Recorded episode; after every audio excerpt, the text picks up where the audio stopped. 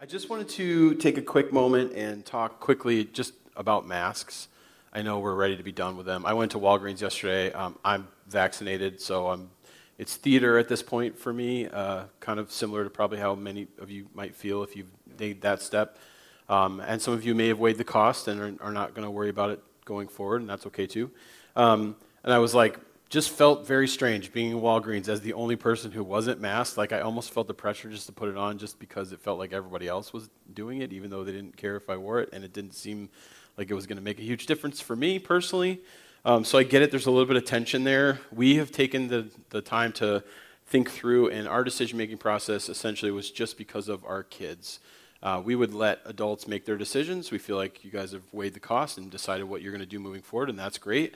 Uh, but our kids, really, they're still in school for a couple more weeks, and at school they wear masks, and uh, nobody under 12 has been vaccinated, so that decision uh, sometimes can't be made the way that a family may decide to want to, to make that decision. Um, and we understand that the risk is lower with kids. We're not, you know, uh, anti-science here. We've been making all our decisions based on science. Um, but uh, we just felt like we were going to ask them to wear it for three more weeks because the potential of a kid bringing it from one school, giving it to another kid, that kid going to a co-op or a school or even home, you know, uh, it felt like we could transfer something from one community to another still through our kids.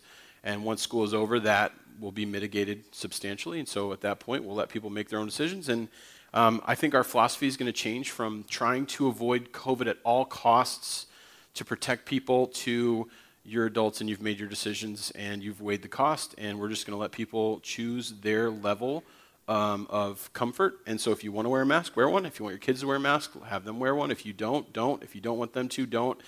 Um, we're not going to try to police that or make any guidelines around that. We're going to let people make their own call. So that's in uh, three weeks from now. Th- today two more weeks. And uh, on that date, we'll be outdoors, as we were talking about, with food truck, having a great time, uh, celebrating. So it will feel extra special, you know, being outside. So uh, I look forward to having you guys there. Um, today, we are continuing in our series, as you heard, Exodus. And um, I wanted to start just by thinking through. Um, today, I'm going to I'm gonna challenge us to look at God in the way that He defines Himself. Um, I think a lot of us uh, are in that. Um, well, I shouldn't say all, a lot of us. I've been talking lately with a lot of people who are in a deconstructionist phase. They're asking questions. They haven't had satisfying answers. They're continuing to say, well, is God like this? Is God like that? And I don't exactly know if I can uh, bring uh, into or, or, lose the tension between who I think God should be and who God is. And a lot of times, what we're doing is similar to what we do with ourselves. We're uh, essentially building a, an identity for God, and we're defining who we think He should be. So we're saying He should act like this in these moments. He should do this when this happens. He should not allow for this to happen. And we kind of make these decisions about who we think God is, and we sort of define God in our own, in our own mind, we kind of make up who this God should be. And today we're going to look at God's definition of himself. He self defines who he is and lets us in on the way that he is, the character that he has, and kind of how he operates. And um, I think we kind of tend to fall into that category of trying to create God into who we want him to be because we also do that with ourselves. Identity is a really big issue for us. And we talked about it a couple weeks ago. We went through uh, four weeks talking about identity, but our identities now aren't necessarily tied so much, and especially here in America, uh, we have like a lot of us have lost an identity to a place where we grew up or came from, right? My, my family was uh, like like six generations here in the United States. Like um, the biggest identity that my family growing up had, my dad's side of the family, was that they're Southerners and that they were connected to the Confederate Army. Uh, so that was a weird one growing up. Uh, you might say, well, you know, I was Italian. My grandparents came over on a boat from Italy. Or, hey, you know, this is my where my family. Our our identities uh, no longer are a lot of us connected to our country of origin. Okay, a lot of our identities no longer are connected to what we do. What we do changes all the time. I don't know anyone who's worked at the same company for 40 years and retires in the same profession as they began in. We're always making choices about what we do. So that changes constantly. You know, if we define ourselves based on the stuff that we own or uh, you know, or sort of that, that kind of thing, that's a flawed version of, of our identity. And so we find ourselves having to self identify. And a lot of times we're picking the things that we want to define ourselves by. So we're saying, hey, I'm like this. Like, so for me, I would be like, hey, I'm a suburban nerd dad who likes old video games.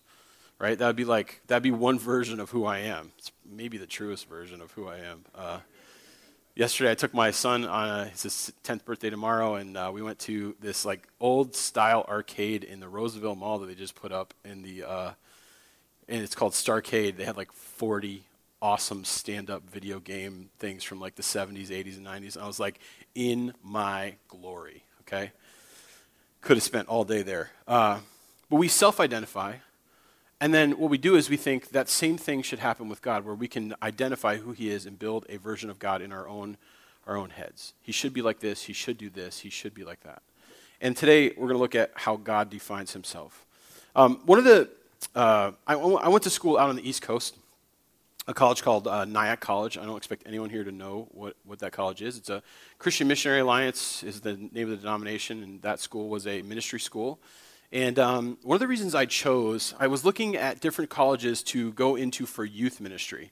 Um, I know that's a weird thing to go to college for, but I felt like God was calling me into ministry, and I wanted to finish my degree in youth ministry. And I actually looked at a lot of schools and visited them and talked with the professors at each one of the schools. And there was something very specific that I was looking for that I didn't tell them that I was looking for when I went there. I went to a school that was much more money, much more prestigious, visited it and talked to the professors, and they said, hey, here we have a really strong uh, youth ministry education program here. We're going to teach you theology, right? How to understand the Bible. We're going to teach you how to, how to have the skills you need as a youth pastor. We're going to teach you how to speak to, to teenagers. We're going to teach you about philosophy when it comes to youth ministry. We're going to teach you all these things. And I would generally be listening to this person talk about the program at the school, and I would say, Awesome. So, when was the last time you were a youth pastor? And uh, oftentimes the answer was, well, 15 years ago, 20 years ago, 30 years ago. And I was like, okay, thanks. It's really great meeting you, and it's really great being here. Um, see you later. Uh, I went to the school, Nyack, and the reason I decided to go to this school, it wasn't because it was prestigious. It wasn't because it was um, the best school, it, it, wasn't. It was a great school, but it wasn't the best one. It was not the least expensive one. There wasn't anything that was driving me there. But when I sat down and talked with the professor, I said to him, uh, oh, So tell me a little bit about the program. And he explained, Hey, we drive our, our students out to have internships from sophomore year. We want them in the ministry, doing the ministry while we teach them.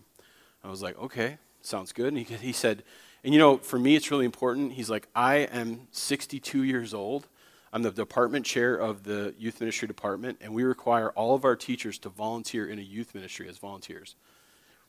He's 62 years old, and he was leading a junior high boys small group, which, yes, that's worth clapping for. Yeah, that guy, every single Wednesday, was sitting with like six or eight uh, middle school boys and listening to them talk about farts and, you know, and drinking Mountain Dew and hanging out with the dudes.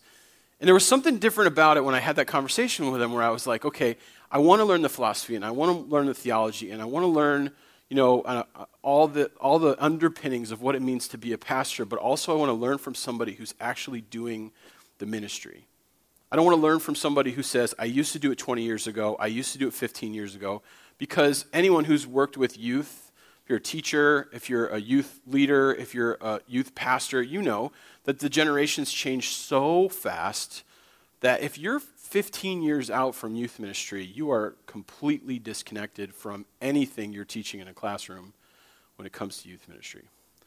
And, and today, what we're going to see about God is yet, that He is all powerful, completely 100% all powerful. All power is His that he was before anything else existed, that he created all things and everything is at his disposal.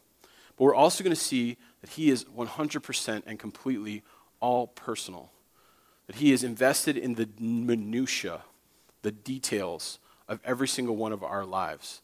That we have to, as Christians, weigh both of these things and decide if we're actually serving a God who is 100% powerful and 100% personal, that He is still involved in our lives right now to this day, that He is still in the details of our lives. When we stress out about paying that bill, or stress out about that kid who won't listen, or stress out about that bad day at work, He's in those moments with us just the same as He is on a global scale, moving the pieces around the map to accomplish His will. All right, let's pick it up here. Exodus chapter 2, verse 23. During the long period, the king of Egypt died. The Israelites groaned their slavery and cried out, and their cry for help because of their slavery went up to God. Now, this language is not saying that there's a special way to cry out, that that will go up to God. But I don't know if you've ever been in that situation where you've cried out to God and you felt like it just bounces right back off the ceiling, like it was not, it was not the right phone number. It was just like a returned message. It was a failed email, right? Like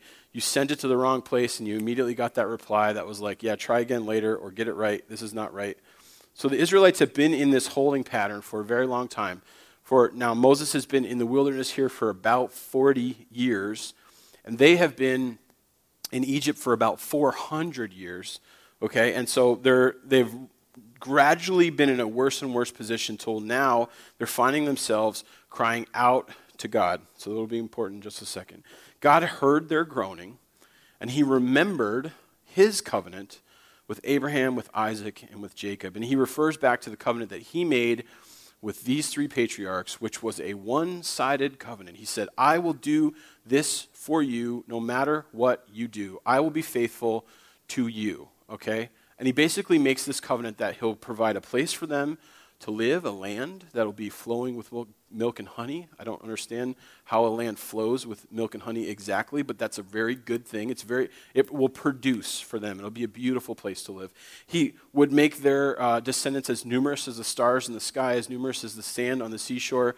Uh, basically, he will bless them into becoming a, a nation, and that he will bless all people okay, and which is a, a, shout out to Jesus one day coming through this line of people that he would create. And it says, God heard their groaning and he remembered his covenant with Abraham, Isaac, and, and Jacob. His covenant. Now, th- this is the thing. I think a lot of us think that we have to do something to earn God's pleasure, to earn God's grace, to earn God's forgiveness, to earn, and that is the opposite of what the Bible paints from the very beginning. God does everything for us and we respond to his first step. He loved us before while we were still sinners. He gave us grace and mercy and forgiveness before we ever asked for it. All he wants is for us to respond to what he has done in our lives, not to jump through her hoops, not to earn it. We say around here that this is an imperfect church for imperfect people. God loves imperfect people. God's already made the sacrifice for imperfect people. He's already offering forgiveness for imperfect people. He's, he's giving us grace, He's giving us mercy, He's giving us forgiveness, and we respond out of that. And if we get it mixed up, we find ourselves in empty, dead religion. See, I got to jump through all these hoops. I got to get in a place where God can love me. I got to get in a place where I deserve to be in God's presence. You can't. That's the point. And so it's his covenant with Abraham that he remembers. And again, we don't have exactly the right kind of language because God doesn't exactly remember something that he forgot. It makes it sound like he kind of put it aside for a little while and decided to go back to it. It's not exactly right. All these words that we say, he heard, he saw, he responded, he reacted, he remembered, are really just us putting our language around what God is doing. Is we could say this is the moment that God decided to intervene that he was always going to do this. He always remembered this covenant. He was never going to let this covenant not be fulfilled. It was always going to be his plan to use Moses. It was always going to be his plan to prepare his people the way that he wanted to prepare them. And now this is the moment where he is beginning to intervene. So God looked at the Israelites and was concerned about them. And here's a moment where the NIV doesn't do us justice with how it translates this. Um, he was concerned about them is actually this word for he knew their suffering. He understood what they were going through. He felt what it was like to be them in that moment. Now, this is a, an incredibly beautiful line that I don't think almost any other religion or any other God that you would say this about. That God knows what it means to suffer. You know, the idea that God first allows suffering is something we have a hard time dealing with. We say, why would God, if He loved us, allow us to go through difficult things, to struggle, to go through, through suffering? But the Bible is very clear from beginning to end that in this world, you'll have trouble. In this world, you'll suffer. In this world, you'll have difficult things that will happen to you, and your response, how you deal with those things, will be defined by what you believe about the God who you are serving. What the Bible tells us is that the God who we are serving here has experienced those same sufferings and that same trouble, and that He is with us in those moments, not that He protects us from those moments. And I know sometimes that is a hollow thing for someone to tell you because when you're in the midst of suffering, all you see is your suffering. You're like, thanks a lot, buddy, but you don't really know what I'm going through. You know, I've been down the road with people who have had horrible diagnoses, who've dealt with infertility, who have dealt with broken relationships, who have dealt with lost jobs and income and, you know, who have struggled in all kinds of, of different ways. And the one thing I can say that's clear about Scripture is that God is not going to bounce all the hardships out of your life. You will still continue. And any pastor who says to you, follow Jesus so that you don't have to go through difficult things, is he wants your money. He wants you to shut up and give money to the church. Or if it's a cult, that pastor wants to sleep with all the women. Okay, those are the two things that happen in bad churches. Okay, and I'm standing here telling you, God doesn't. He doesn't say you will not, you're not. You're not going to struggle. He says, I, I struggled too. I know what it, I know what it means to struggle. I know what it means to be at the end of your rope. I know what it means to feel like things are out of control. I know what it means to feel like, you know, you can't fix something that's so broken that it's going to destroy your life. I understand what that is. He, he, I, he decided to go to a cross right? to, to, to struggle to suffer on our behalf so that he could even say, right? So that he could even say, I've been through it. Why did God need to step into humanity and go through the difficult things that we've gone through? He went through loss. He went through betrayal. He, he had friends walk away from him. He, he went ultimately to a cross. The reason that, that this is true about God, the reason he chose to do this is because he wanted to be able to uh, carry that same burden, understand what he was saying here when he says, I know what it means to suffer. I know their suffering. What's interesting is that even from the very beginning, there are just uh, illustrations here and pictures and all of these Old Testament stories that lead us to see Jesus differently later. That God would step into our shoes and suffer with us. And he says, I, I heard them and I saw them and I was concerned about them and I knew their suffering. And I, and I think one of the things that held back the, the, the, um, the intervention here of God to, to deliver them from the, the difficulty that they were dealing with, because again, I'm not going to promise you God will deliver you from every single thing that happens in your life. In fact, I, the, the scripture does not ever say that. It says that God will be with you through those moments, not will take away all those moments. He's not this cosmic bouncer that makes sure all bad things don't happen to you. But what was holding them back in this moment, because it's clear that God wanted to deliver them from slavery, which again would show us one day Jesus delivering us from slavery, the picture is there for all of us to see, is that there was two things going on here. One, the people hadn't grown desperate enough that they began to cry out to Jesus and actually ask him to intervene in their situations. And this is a, like so a super sad reality. But I think many of us, when we suffer, we just deal with the suffering. And what we don't do is we don't ask God to intervene. And I know that's crazy. There have been moments when I've been in these conversations with people and I say, hey, can I pray for you? And I'm like, have you been praying about this? And if they're being honest, they would say no.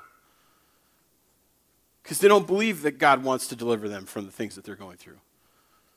Like there's a certain amount of faith necessary to believe that God still intervenes the same way that he did then, now. And to cry out to him and say, God, deliver me from this thing that I'm going through. Not to say I expect or that you have to, but to just cry out to him like a child would cry out to their parent when they are in danger. And so he's waiting on this desperation of this community to, to actually turn to him and engage him. But also, he was sort of waiting until the humility of Moses' leadership had reached the right place. And that is another thing that we see in Scripture all throughout the entire thing. If you want to be a leader, humility is the most important thing that you can have as a leader in God's kingdom. Like, I've said a couple times here is if you want to be an elder in this church, you better be on setup team. You better be on the worship team. You better be in the kids' ministry, giving your life to those kids. You better be mentoring somebody. You better be working with our youth, our students. Like, if you're not serving here, you're not cut out to be an elder in this church. We, we take humility and service very seriously as leadership. And it's one of those things where I've been in enough churches and had enough experience and seen amazing leaders with humble hearts who listen to the people around them, who lead the church in the right direction, who are a joy to work with and work for. And I've been in places where it is a top down uh, situation where the leader is in control of everything that's going on. And let me just tell you, that never lasts. Those churches aren't blessed. Those churches aren't receiving God's favor when the leadership is not leading in a humble way. And Moses, at this point, has not shown any humility. In fact, he's shown a, a rage, an anger. He's, he's, a, he's a murderer at this point, and it's taken 40 years for God to change that in his heart. We're going to see here in just a second the humility that's grown in Moses over these 40 years. And what I want to say to you is if you're carrying that kind of control, factor or rage factor or anger, like, don't let 40 years go by while God is beating that out of you. That is a wasted life. Submit to Him now. Find that humility now. Turn into the servant now. There's no reason why you can't change. Okay? The Bible is full of people who are not defined by their worst moment, but they're defined by a lifetime of change where God then to, begins to use them. And and it was funny because Aaron was talking about this passage this morning, Pastor Aaron, as he was encouraging all of our uh, volunteers who were volunteering this morning. And he said, You know, God loves to show off. He loves to show off by using leaders who don't qualify to be leaders. That's true. God wants to change us. He wants to say, You used to know this person and they used to be like this, but now they're full of humility and selflessness. That's what leadership looks like. So he says, The angel of the Lord appeared to Moses in the flames of fire from within a bush. Moses saw that though the bush was on fire, it did not burn up, which I, love how like weirdly stated this is, right? Of course, God would show himself in fire. It is both uh, a terror to see fire, but also warmth that comes from fire. If fire's in the wrong place, there's absolute terror, right? But if fire's in the right place, there's absolute warmth and you're kind of drawn into it. And one of the commentators, as I was reading this, was like, hey, I wonder how long this fire was burning. It actually doesn't say anything about God came and started a fire. It doesn't say that this fire was uh, burning for a day or for two hours. It just says Moses turned and he saw a fire. Now, first of all, he, he's gone far away from his family. He's moved sort of out to the edge of the wilderness here in this moment and you wonder why, why he's going out that far, and the answer is because he's living with his father-in-law, right? I thought I thought that joke up myself. Um, but then you say he sees the fire burning, and you ask the question, how long was this fire burning? I mean, was it there for 40 years? This is when it doesn't tell me the stuff I want to know. I, my brain immediately starts to ask weird questions. Is it Moses could never see it? That it was always burning? Or is it that it just now was time and it started to burn? Either way, something has happened in Moses over these, over these 40 years that now he's able to see what God is doing and he's able to respond and he goes, huh, that's weird. That bush isn't burning up. I mean, I'm not a science teacher or anything, but it feels like there's something weird going on over there. So Moses thought, and again, this is written by Moses. If anyone says that it's not written by Moses, it at least has to be someone who knew Moses' thoughts, which is a weird thing to think about. He says, I will go over and see this strange sight, why the bush, bush does not burn up. When the Lord saw that he had gone over to look, God called to him from within the bush, Moses, Moses. And Moses said, Here, I, excuse me, I am. And then the next verse says Moses ran away in terror because a burning bush was speaking to him. Now, some of this is like, it does feel middle school boyish, right? And Moses, oh, what's that bush burning up? Let me go take a look. Hey, Moses, I'm talking to you from this bush. Okay, here am I, Lord. It feels really weird. Everything about this is very strange. Moses goes over to see it, and, and communicates with this voice coming from within this bush. And here's God protecting him. Do not come any closer, God said. Take off your sandals, for the place where you are standing is holy ground. He's letting Moses know that he's entering into his presence. Sometimes we don't understand exactly how powerful God is, but he's going to get a picture of the power of God in this, in this moment. So he takes his sandals off and gets as close as he can. And then he said, The bush said, I am the God of your father, the God of Abraham, the God of Isaac, the God of Jacob. At this, Moses hid his face because he was afraid to look at God. What Moses feels when he gets into the presence of God is the hugeness, the power of God. I think this happens when we are in God's presence. And if you've never been in a place where you felt small and God felt huge, then I think you're missing out on what it means sometimes, at least one part of what it means to worship. There have to be moments in our lives where we are in God's presence and we just feel so insignificant and feel how powerful and intense God's presence is and can be. Every time that God's presence physically manifests itself in Scripture, either through an angel or in this case, you know, through you know this direct contact or up on the mountain, all these times when God manifests himself physically, one of the first things that comes out of the angel's mouth is don't be afraid because one of the first things that people feel in God's presence is a holy reverence for how powerful and huge and amazing God is. So he says, Moses, show your respect by taking off your sandals and understanding that you are in the presence of a powerfully, uh, incredibly powerful God and show the correct amount of reverence. The Lord said, I have indeed seen the misery of my people in Egypt, and I have heard them crying out because of their slave drivers, and I am concerned about their suffering. That's that phrase again. I know or understand their suffering. So I have come down to rescue them from the hands of the Egyptians and to bring them out of the land into a good and spacious land, a land flowing with milk and honey, the home of the Canaanites, Hittites, Amorites, Pez, Perizzites, Hivites, and Jebusites. He says, I am coming down to intervene. And I think Moses probably at this moment is saying, This is great because this parlor trick right here, what you're doing, your presence manifesting itself in me, when you hit the, the Pharaoh's uh, sort of inner temple or whatever, and you get into his household and you do this in his presence, he's going to fold. And he's going to let the Israelites go. This is great. God, I think we should totally do this. This is a good idea you should absolutely go into Egypt and show, show Pharaoh this. You told me you come down to release the Israelites. Yes, I'm with you. You should do that. That's a great idea. But that's not how God does things. God doesn't intervene physically when he's doing something like this. He uses his followers to do the things that he has intended to do. It's an amazing thing to think that you might be used by the Holy Spirit to change the world around you so that God can accomplish His will. He does it from the very moment uh, of the beginning of the book that we, we hold dear.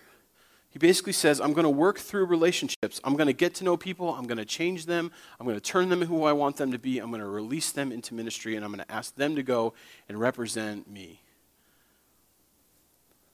Look what he says. And now that the cry of the Israelites has reached me and I've seen the way the Egyptians are oppressing them. He says, So now go. Sorry, sorry, what? wait, wait. You just told me you were going to do this. He says, No, no, go. I am sending you to Pharaoh to bring my people, the Israelites, out of Egypt.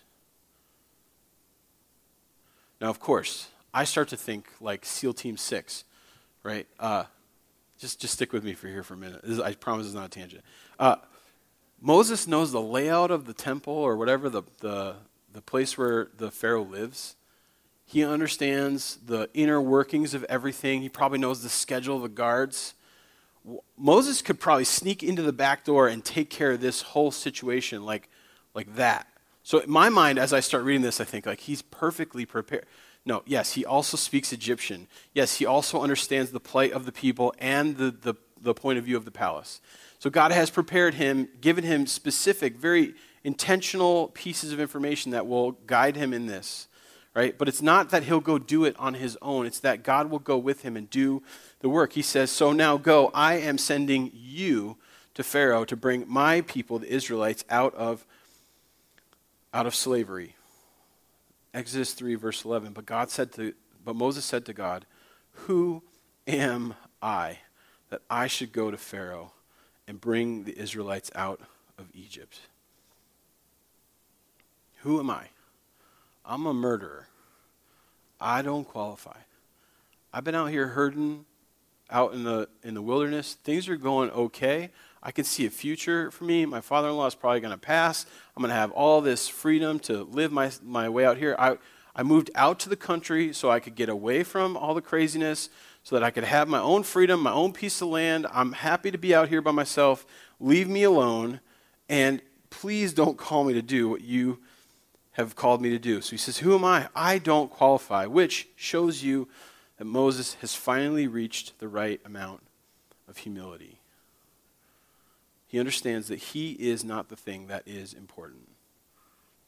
And here's what God says to him God said, I will be with you. He doesn't say you do qualify, or that you have special gifts, or that you are special, or that there's something different about you than every other person around, or that you. No, he says, here's what's different about you I'm with you. You're powerful because you're empowered by me. You're going to succeed because I'm the one calling you to do it, and I'm the one that's going to walk you through it, and it's going to be my presence that's going to, going to equal the, the victory here. And this is what God says to us in every situation when we either we find ourselves in the Israelites' standpoint, where we find ourselves in misery because we're suffering. God says, I will be with you. In moments where He calls us to do something where we say, I am defining myself by my worst moment and I don't qualify to do what you've called me to do, He says, I will be with you. This is a very personal God. He is both all powerful and scary to be around sometimes to feel a reverence for him that changes who you are, but also very personal, all personal, that he knows you and understands who you are and is calling you into something. He says, I will be with you, and this will be a sign to you that I sent you. When you have brought the people out of Egypt, you will worship God on this mountain.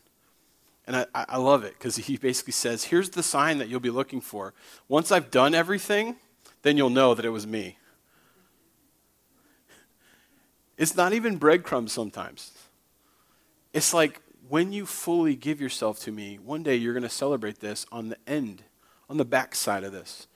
Once they're safely out of Egypt and you come back to this mountain and you make a, an offering to the God who just delivered you, that's when you'll know. Good, good luck. It's going to be great, right? Thanks, God. That was uh, really helpful. And so it says Moses says to God, and of course Moses is uh, being practical here. Anyone here the practical person in ministry? Megan's raising her hand. Aaron, yep. Suppose I go to the Israelites and say to them, The God of your fathers has sent me to you. And they ask me, What is his name? What am I supposed to tell them? Up until this point, God has been defined by his roles. Every single time we've seen God talk about himself or someone else talk about God, it's been in his roles creator, father, right? God, the generic version of the word God, he's always defined himself by his role. And this point, uh, Moses is asking him what his, his name is, right? This is a, a distinction.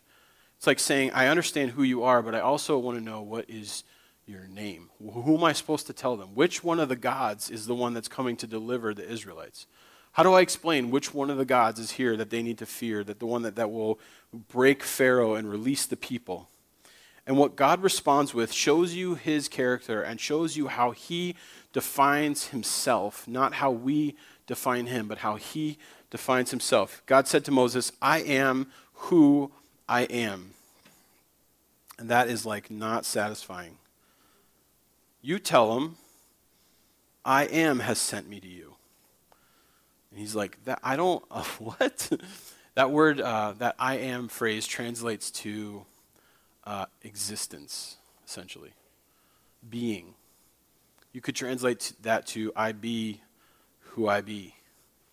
And Rastafarians all over the world were like, yes, I be who I be, brother. This is what God is saying. All, I'm all powerful.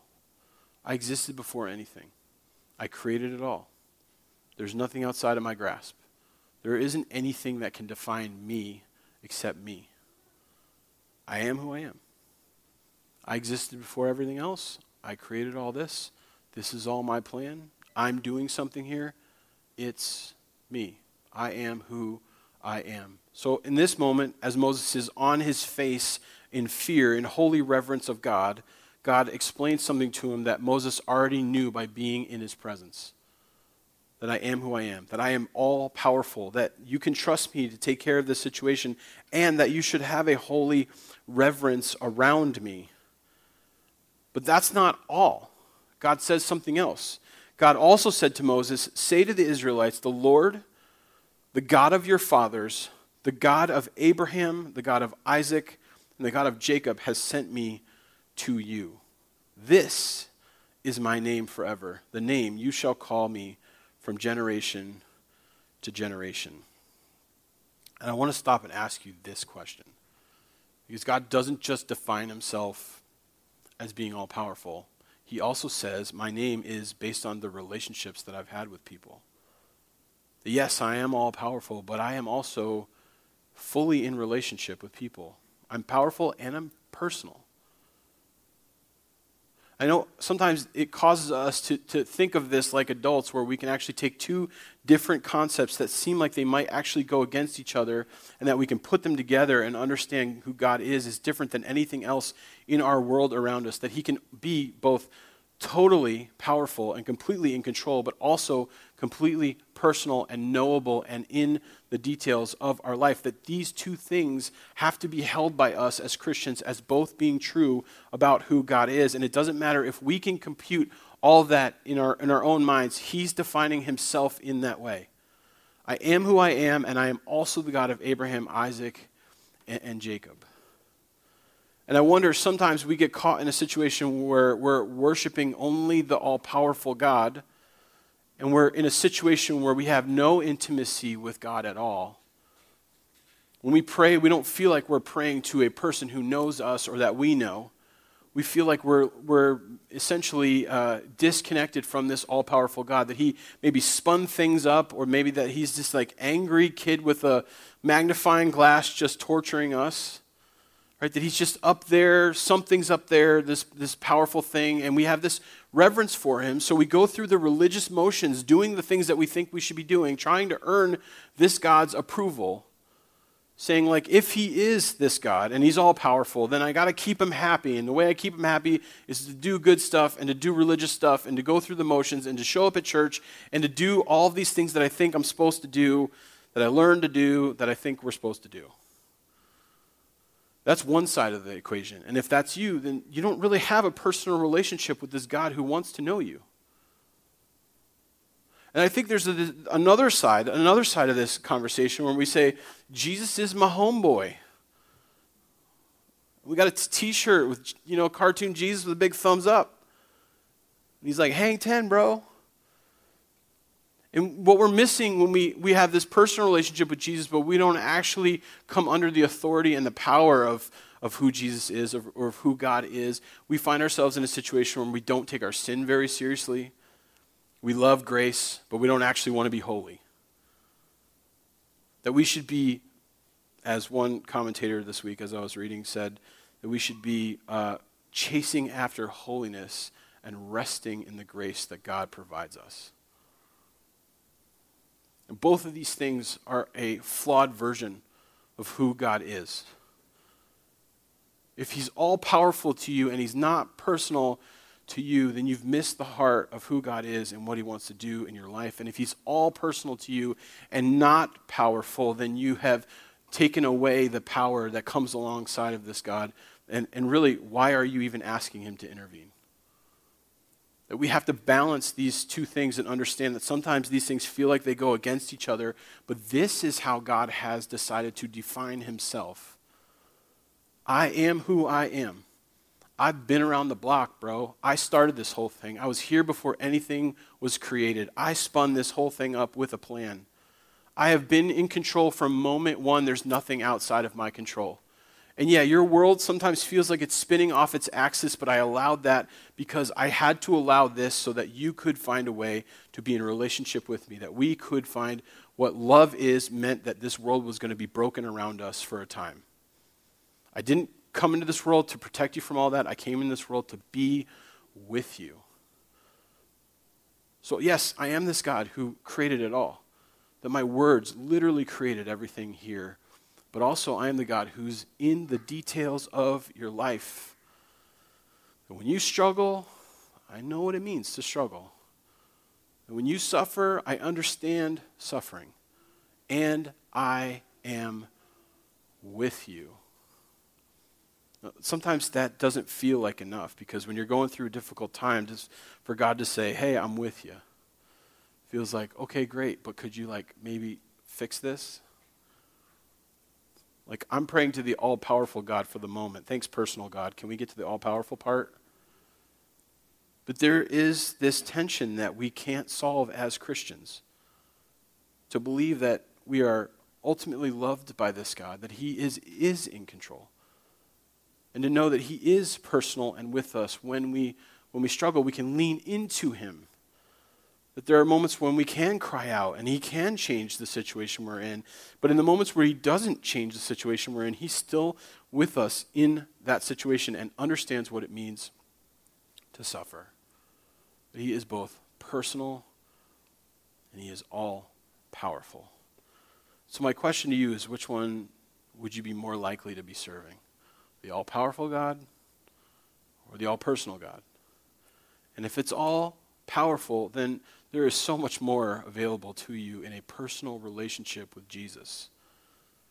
And if it's the personal one, there is so much more happening than just that intimacy, that there is this God who is fully in control and all powerful. Let me pray.